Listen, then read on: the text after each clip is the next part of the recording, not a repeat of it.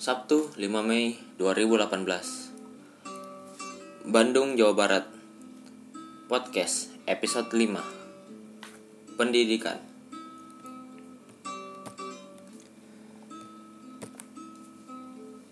Pendidikan adalah pembelajaran, pengetahuan, keterampilan, dan kebiasaan kelompok orang yang diturunkan dari satu generasi ke generasi berikutnya.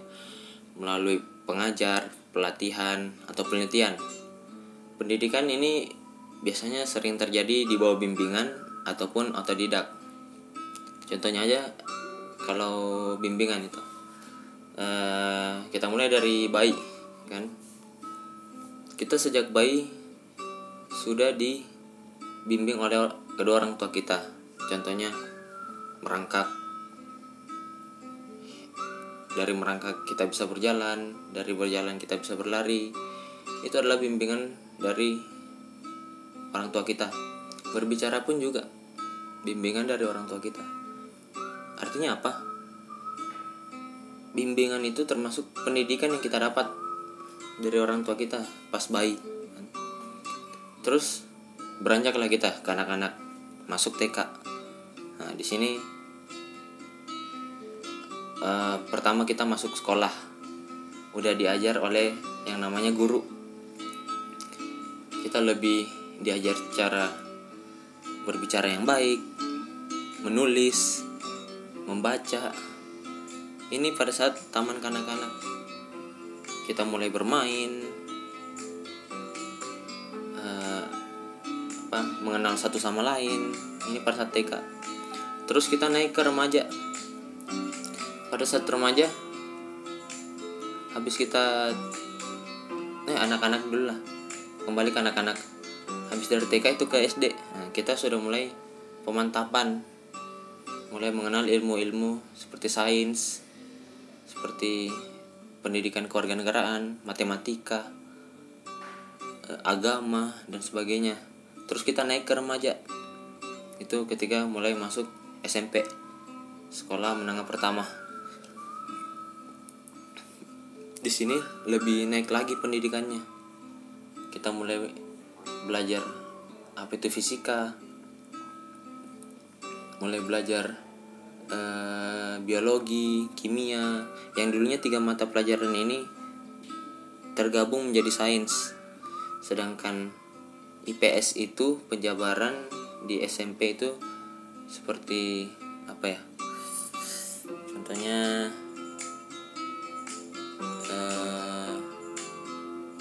sejarah, PKN, ya seperti itulah. Terus kita naik ke SMA. SMA kita lebih dijuruskan antara kita ke sosial yaitu IPS ataupun kita ke sains yaitu IPA. IPS kita lebih bergerak ke bidang sosial, ke bidang masyarakat itu sendiri. Ke sains kita lebih bergerak ke teknologi, pengembangan perencanaan. Saya pun lebih ke IPA perencanaan. Dan setelah kita masuk eh, kita sudah mulai apa ya namanya semi dewasa lah. Kita masuk kuliah lebih menjurus lagi. Yang dari ketika IPS itu lebih menjurus lagi ke ilmu ekonomi ilmu komunikasi hukum sebagainya. Dan yang IPA itu lebih menjurus ke uh, saintek kedokteran uh, apalagi ya, psikolog juga bisa dan sebagainya macamnya deh. Nah, untuk yang ini kan yang dibimbing. Untuk yang otodidak itu seperti misalnya uh, saya ingin belajar main piano tapi tidak ingin dibantu oleh siapa pun. Contohnya ketika saya belajar di eh, nont lewat nonton video. Saya lihat cara dia memainkan ini memainkan piano terus saya ikutin. Dari situ saya belajar sendiri. Di SD SMP SMA kuliah juga bisa belajar otodidak. Itu contohnya belajar sendiri di rumah kan. Misalnya mata pelajaran yang ini belum keluar kita pelajarin lebih dulu. Kita bisa pelajarin lebih duluan. Itu maksudnya otodidak belajar sendiri. Uh, terus apa tujuan dari pendidikan itu sendiri? Menurut Undang-Undang Nomor 2 Tahun 1945 yang berbunyi bahwa tujuan pendidikan yaitu mencerdaskan kehidupan bangsa, mengembangkan manusia seutuhnya yaitu beriman dan bertakwa kepada Tuhan Yang Maha Esa dan berbudi pekerti luhur. Memiliki pengetahuan dan keterampilan, kesehatan jasmani dan rohani, kepribadian yang mantap dan mandiri serta rasa tanggung jawab ke masyarakat, katan bangsa. E, mungkin kalau saya e, di kasus pendidikan eh, apa ya misalkan ya tau lah masa SD SMP SMA kuliah. Pasti ada lah namanya mencontekkan. Ambil kasus di kuliah. Itu tugas bukan tugas puas lah. Ujian akhir semester. Pada saat itu ngeblank kan mata pada saat mata kuliah itu uh, uas mata kuliah itu kita ngeblank. Terus uh, kita berniat untuk berbuat curang kan? Berniat untuk berbuat curang. Perbuatan yang kita lakukan udah udah berhasil. Perbuatan curang kita berhasil. Otomatis uh, pada saat itu uh, jawaban yang kita dapat itu benar tapi hasil kecurangan kita kan? Otomatis ya pasti nilainya yang kita dapat besar kan? Yang kita dapat besar jawab nilainya yang kita dapat besar. Sering sering waktu kita berbuat curang terus berbuat curang terus ambil contoh ujian pada saat itu ujian eh, bagian-bagian jantung. Misalnya kita ma masuk jurusan kedokteran. Pada saat itu ujian ujian ujiannya itu bagian-bagian jantung. Kita bercurang kita berbuat curang. Waktu demi waktu kita lulus dengan nilai yang bag bagus kan kita diterima jadi dokter. Dokter bedah jantung. Pada saat itu ada uh, pasien yang ingin operasi jantungnya. Terus kita yang dapat untuk operasi.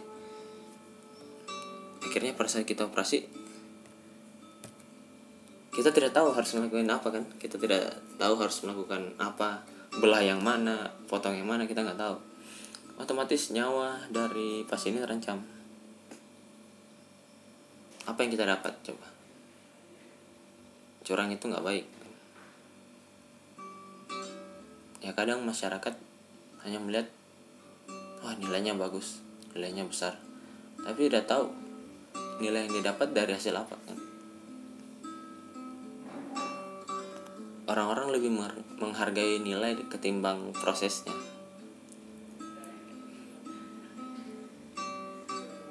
Tapi itu kembali dari kita sih. Jika kita sadar akan perbuatan kita, otomatis ke depannya akan baik lagi kan. Ambil contoh uh, kita masuk sekolah dengan cara ya membayarkan agar dapat lulus ke sekolah itu. Ya dari awal kita diajarkan untuk curang. Otomatis ke depannya jelek juga kan masalahnya itu jika di awal niat kita jelek otomatis ke depannya juga jelek. Dan jika niat awal kita baik dan berserah diri otomatis ke depannya akan baik juga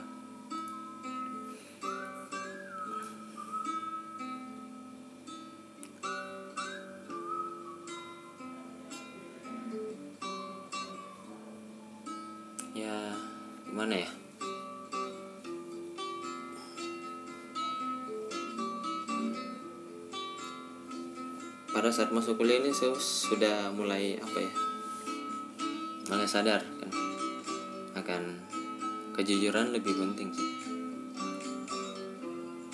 Soalnya kan nggak mungkin kan saya nyontek pas di fisika gini-gini. Otomatis pada saat lulus saya dapat kerja membangun sesuatu saya nggak tahu rumusnya apa otomatis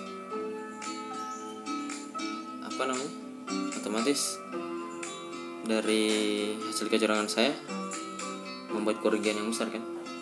Berarti dari hal hal sekecil hal sekecil sesuatu yang kecil dapat berakibat besar pada saat nantinya. Ya saya nggak mau jadi itu.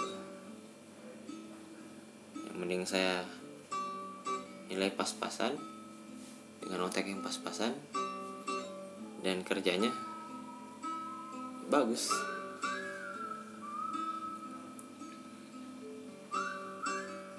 mungkin segitu aja dari saya. Jika ada saran kritik serta pendapat bisa tinggalkan di komentar. Sampai jumpa di episode selanjutnya. Peace